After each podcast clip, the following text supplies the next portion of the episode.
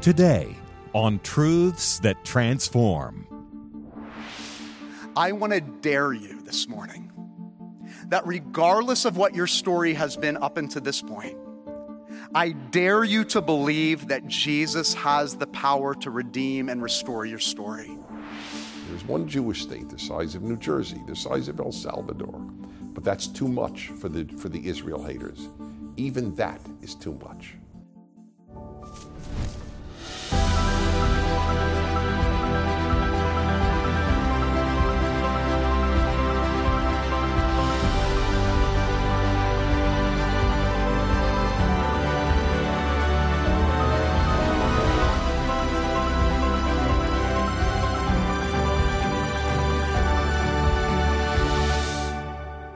Welcome. I'm Pastor Rob Pacienza.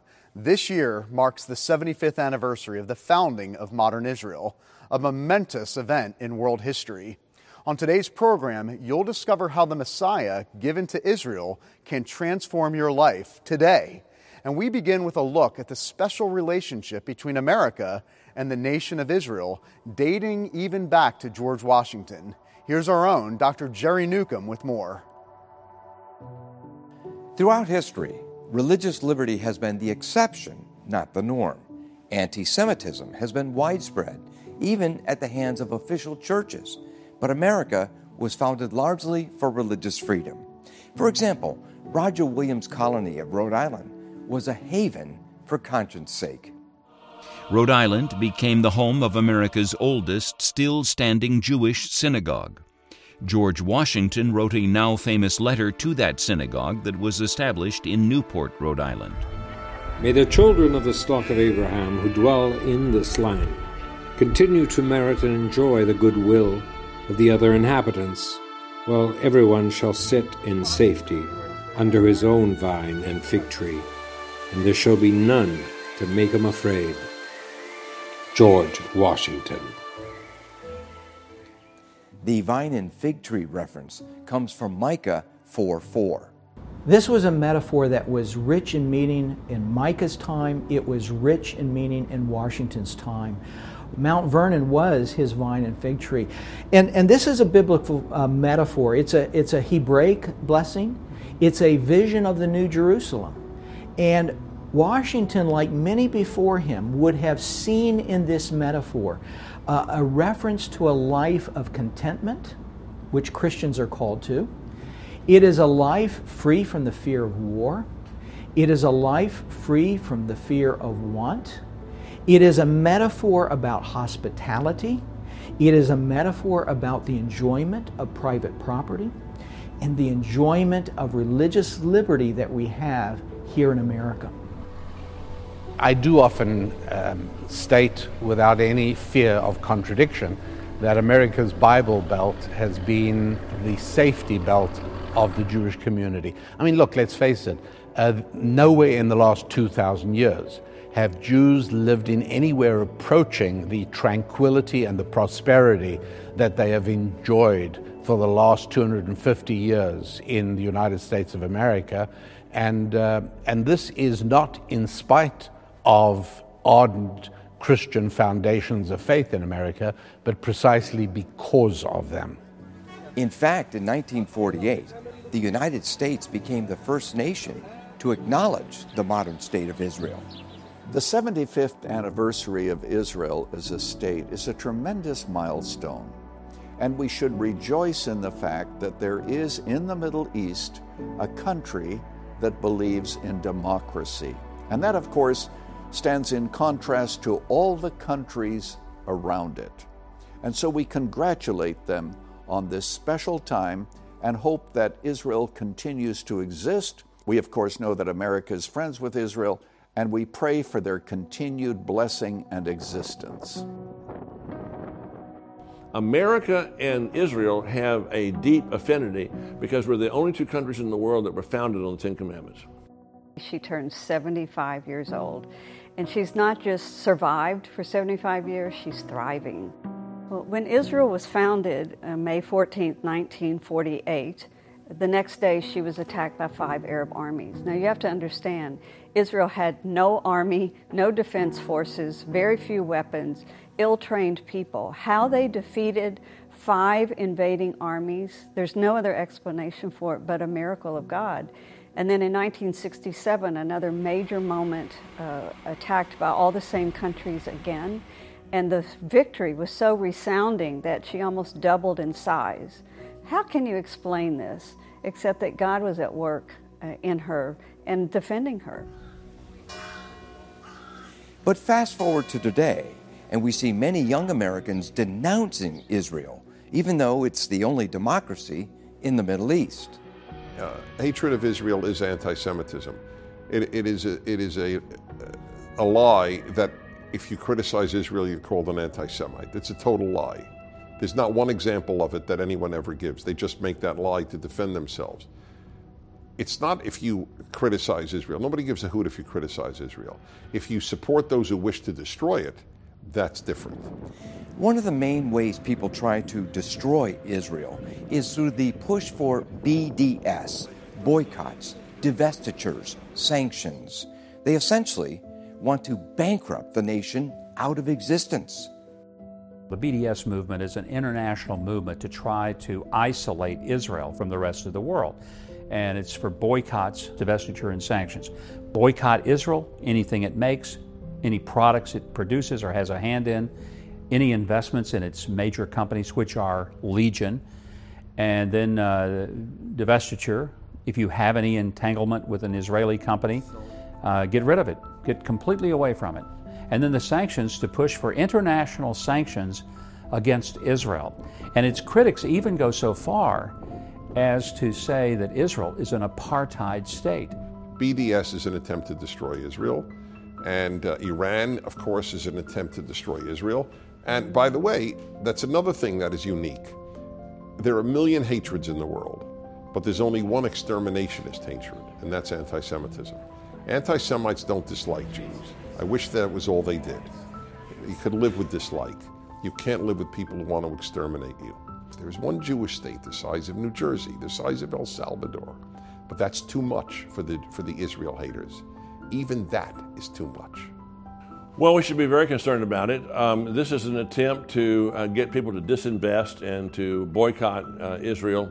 Um, and you know, Israel has a has an economy that's booming like mad. Um, you know, how did this come to be? Arab oil money. Arab oil money. The Arabs have spent enormous amounts of money putting Islamic study centers on campuses around the world to, to put out the Palestinian and the pro Arab viewpoint. And it's now bearing fruit.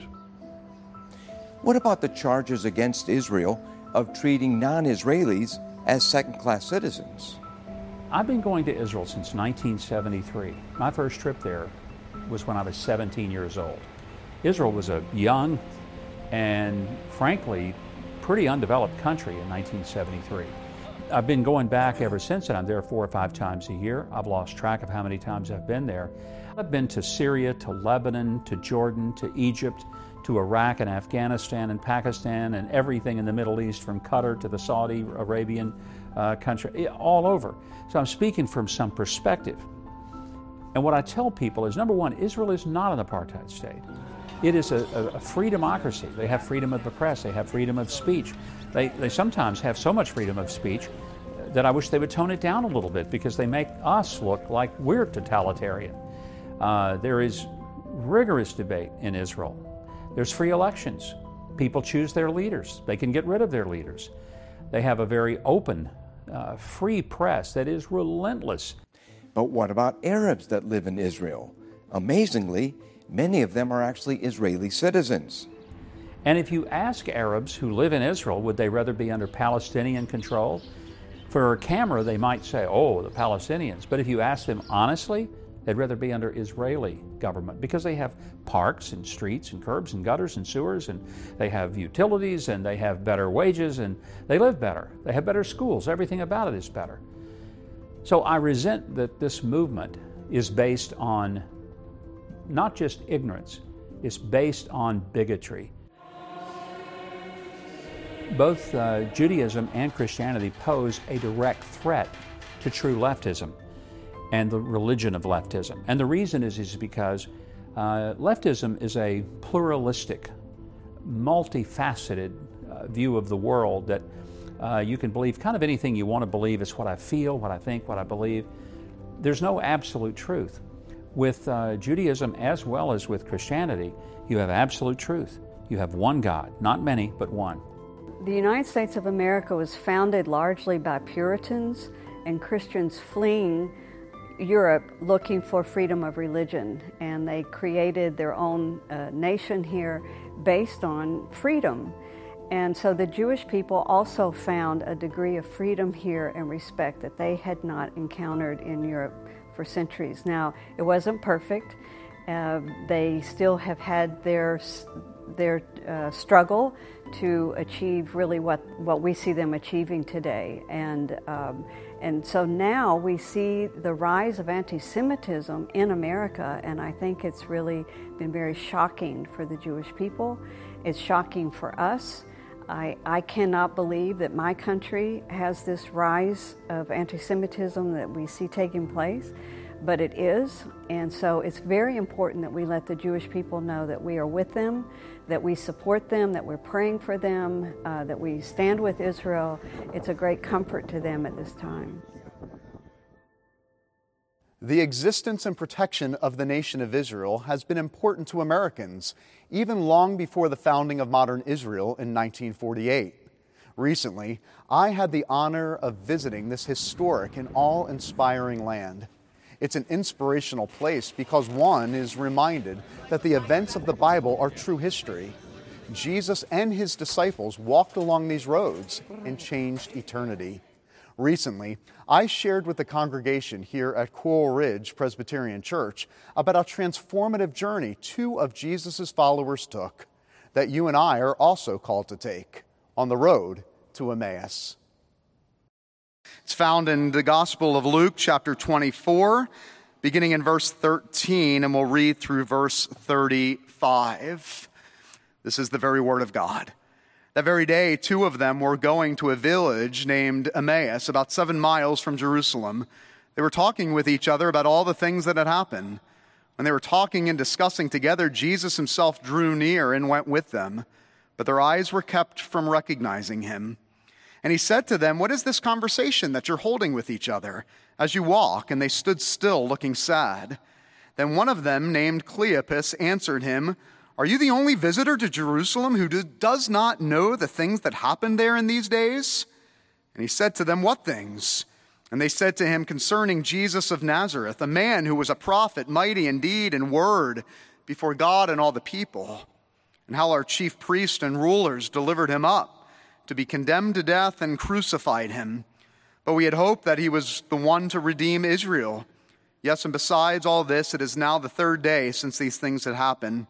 Moreover, some women of our company amazed us. They were at the tomb early this morning, and when they did not find his body, they came back saying that they had even seen a vision of angels who said that he was alive. Some of those who were with us went to the tomb and found it just as the women had said, but him they did not see. And he said to them, O foolish ones, slow to heart to believe all that the prophets had spoken.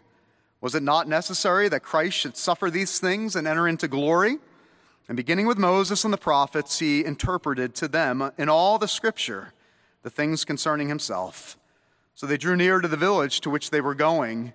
He acted as if he was going further, but they urged him strongly, saying, Stay with us, for it is toward evening and the day is now far spent. So he went to stay with them, and when he was at the table with them, he took the bread and blessed it and broke it and gave it to them. Their eyes were opened, and they recognized him.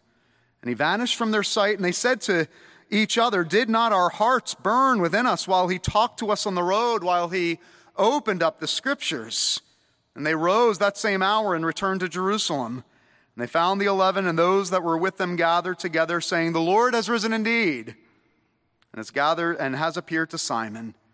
And they told what had happened on the road and how he was known to them and the breaking of bread. And I pray this morning, as the word is preached, that our hearts would burn our eyes would be open because the grass withers and the flower fades, but the word of our Lord, it stands forever. Amen. A tale of two stories. In Luke 24, it's Easter Sunday. Cleopas and an individual that is unnamed are traveling back from Jerusalem to a town called Emmaus. Uh, the context is that this journey to Jerusalem was because of the Passover feast. And they had one story that they had written in their minds. They were going to Jerusalem because they had heard a man by the name of Jesus had entered into Jerusalem to save Israel, to redeem Israel, to reestablish the kingdom of God into to Jerusalem, and to rid Jerusalem of the evil Romans. And now they're walking back. They're walking back from Jerusalem and they're dejected. They're walking back to, from Jerusalem and they're disillusioned. Why? Because the story that they had written in their had been shattered. We were going for victory. We were going for celebration. And the man we thought was going to redeem Israel and restore our hope was hanging on a cross and left for dead in the tomb. It's the tale of two stories. They had written a story of hope and joy and promise of what they would find at Jerusalem, only to be experiencing another story. And I want to ask you this morning, just as the two individuals that were experiencing the shattered dreams of a story that never panned out, what happens when that story intersects with Jesus' story? I pray this morning that whatever your story is today, whether it is a story of life going exactly as planned or more than likely a story that has not gone anywhere close to what was planned, that you would encounter Jesus afresh this morning and you would see that he is rewriting our stories, redeeming and restoring our journey, and offering us hope even in the midst of our brokenness. What is your story this morning? Each one of us at some point in our lives look at the story of our lives, and it causes us to be still, and it causes us to be sad. But then Jesus asks them, Why are you so sad? What are you talking about? And in verses 19 through 21, eh, they look at Jesus as if he's been absent from the whole conversation of what's happening in the current events. I mean, it's as if they're saying, Jesus, this is all over Facebook and Instagram. Have you not heard? That Jesus, the, the one that we had put our faith and hope in, the one that we thought was going to redeem Israel, he was crucified. I mean, they even say, Are you the only one that doesn't know what happened in these days? Disillusioned. I love the honesty of verse 21. They say, But we had hoped. And what does Jesus say beginning in verse 25?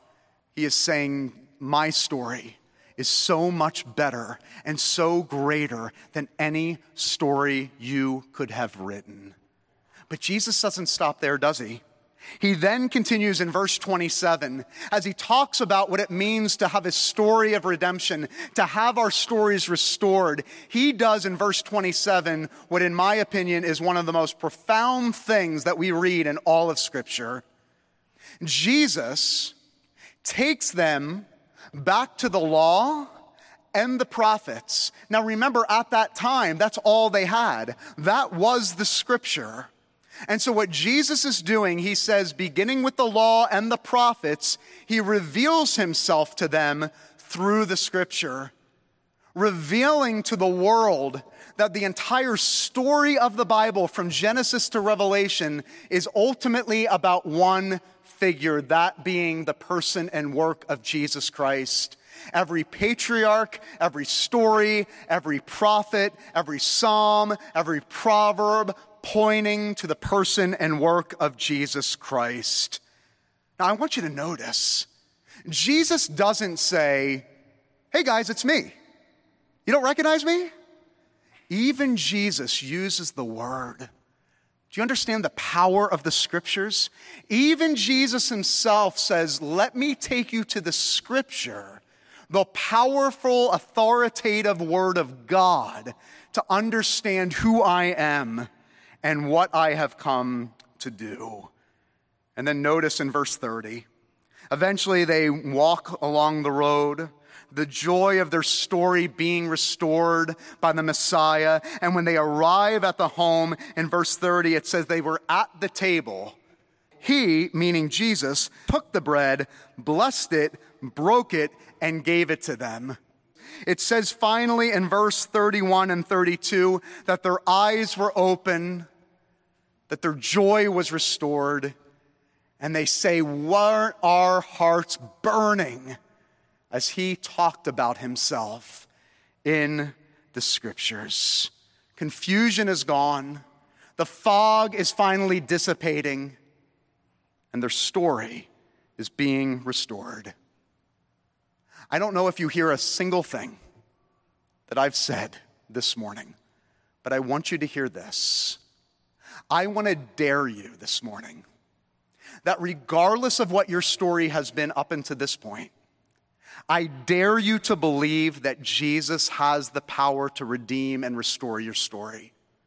I dare you to believe that Jesus has enough authority and enough grace, no matter how far you have gone, no matter what the story and narrative of your life has been up until this point. I dare you to believe that Jesus has the power to redeem and restore, yes, even your story this morning. Hello, I'm Jennifer Kennedy Cassidy. It's astounding to realize that our Lord and Savior Jesus Christ walked along the streets of Israel as a human being. The works he did there, especially his death and resurrection, purchased our salvation and continues to transform our lives today. The land of Israel is vitally important to biblical history, and in today's world, it is also crucially important to the safety of the Jewish people and security in the Middle East. Modern Israel was established in 1948. It celebrates its 75th anniversary this year. And this tiny nation, the only democracy in the region, is indispensable to America as our staunchest ally there. It's also important to Christians as the birthplace of our faith. But did you know that even America's founding fathers supported Israel and hoped to see a return of Jews to their homeland? It's true. And you can find out more in the intriguing book, George Washington and Israel by Dr. Peter Lillback. We'll send it to you as our thanks for your generous donation to the work of this ministry. Dr. Lillback, a board member of D. James Kennedy Ministries, the founder of the Providence Forum, and one of our nation's leading scholars on George Washington. And in this book, he draws from the words of George Washington and other founding fathers to demonstrate their hopes for a restoration of Israel to its historic homeland. There's simply no other resource that exists like this, so you'll want to make sure to get your copy today. And if you're able to give a gift of $60 or more, we'll send you George Washington in Israel, plus the beautifully illustrated book, Experiencing Israel Walking with Jesus in the Holy Land by Dr. Tony Evans. Dr. Evans is one of America's most beloved pastors, and in this book, he takes you on a tour of Israel. It's an opportunity to visit the Holy Land, even if you've never been there in person. This gorgeous full color coffee table book gives you a guided tour of biblical sites like Bethlehem, Nazareth, the Sea of Galilee, the Mount of Olives, the Garden Tomb, and more. Follow in the footsteps of your Savior through the beautiful images in this book with commentary from Dr. Evans. That's the fascinating book, George Washington and Israel by Dr. Peter Lillback, as thanks for your generous donation. And that book, plus Experiencing Israel Walking with Jesus in the Holy Land, the beautiful full color coffee table book from Dr. Tony Evans, as thanks for your donation of $60 or more. We are so thankful for your faithful support, especially during these volatile times in our nation. By standing with us, you enable the gospel to go out around the world and for God's word to be applied to our key cultural issues. Simply write to us at D. James Kennedy Ministries, Box 11154, Fort Lauderdale, Florida 33339 or call toll free 877 962 7677 or go online to djkm.org. Sometimes people think of biblical stories as myths or fairy tales, but I was blessed to visit Israel in March, and looking around in that land, there are millennia of biblical history everywhere you turn. Being there reminded me of just how real the events of the Bible are. The Bible is not interested in just setting up a philosophy or some abstract moral code. Instead, it presents us with God working in history, in this very world. It shows us a God who chose a specific people for himself among all the nations of the world.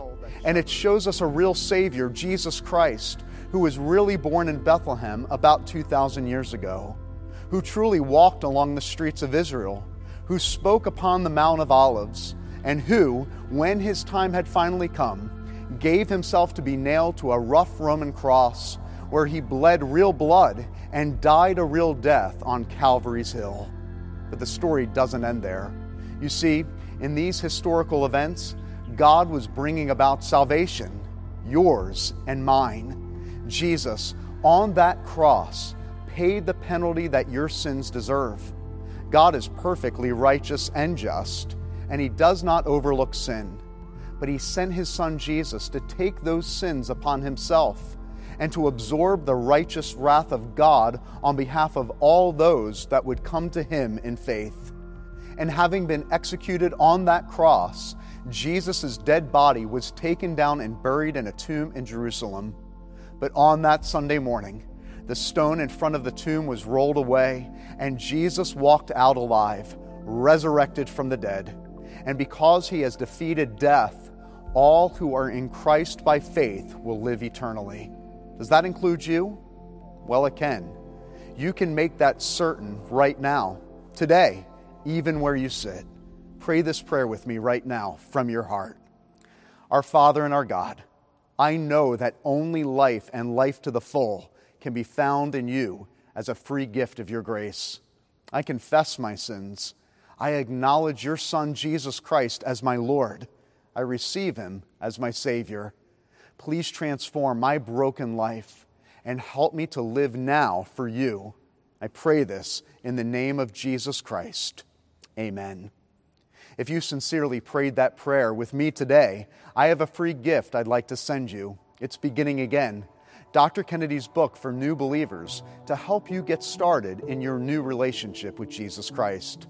Contact us to receive your copy today, and may God richly bless you. We're glad you were with us today. Make sure to connect with us on Twitter, Facebook, Instagram, and YouTube. And also remember that you're always invited to worship with us here at Coral Ridge Presbyterian Church in Fort Lauderdale. You can also join us by live stream each Sunday morning at crpc.tv. And now, here's a look at the next Truths That Transform. Walking by the Sea of Galilee, Jesus called his first disciples. They were ordinary, unschooled fishermen, but the truth of God's Word can be seen in their transformed lives. That's next week. This has been a production of D. James Kennedy Ministries.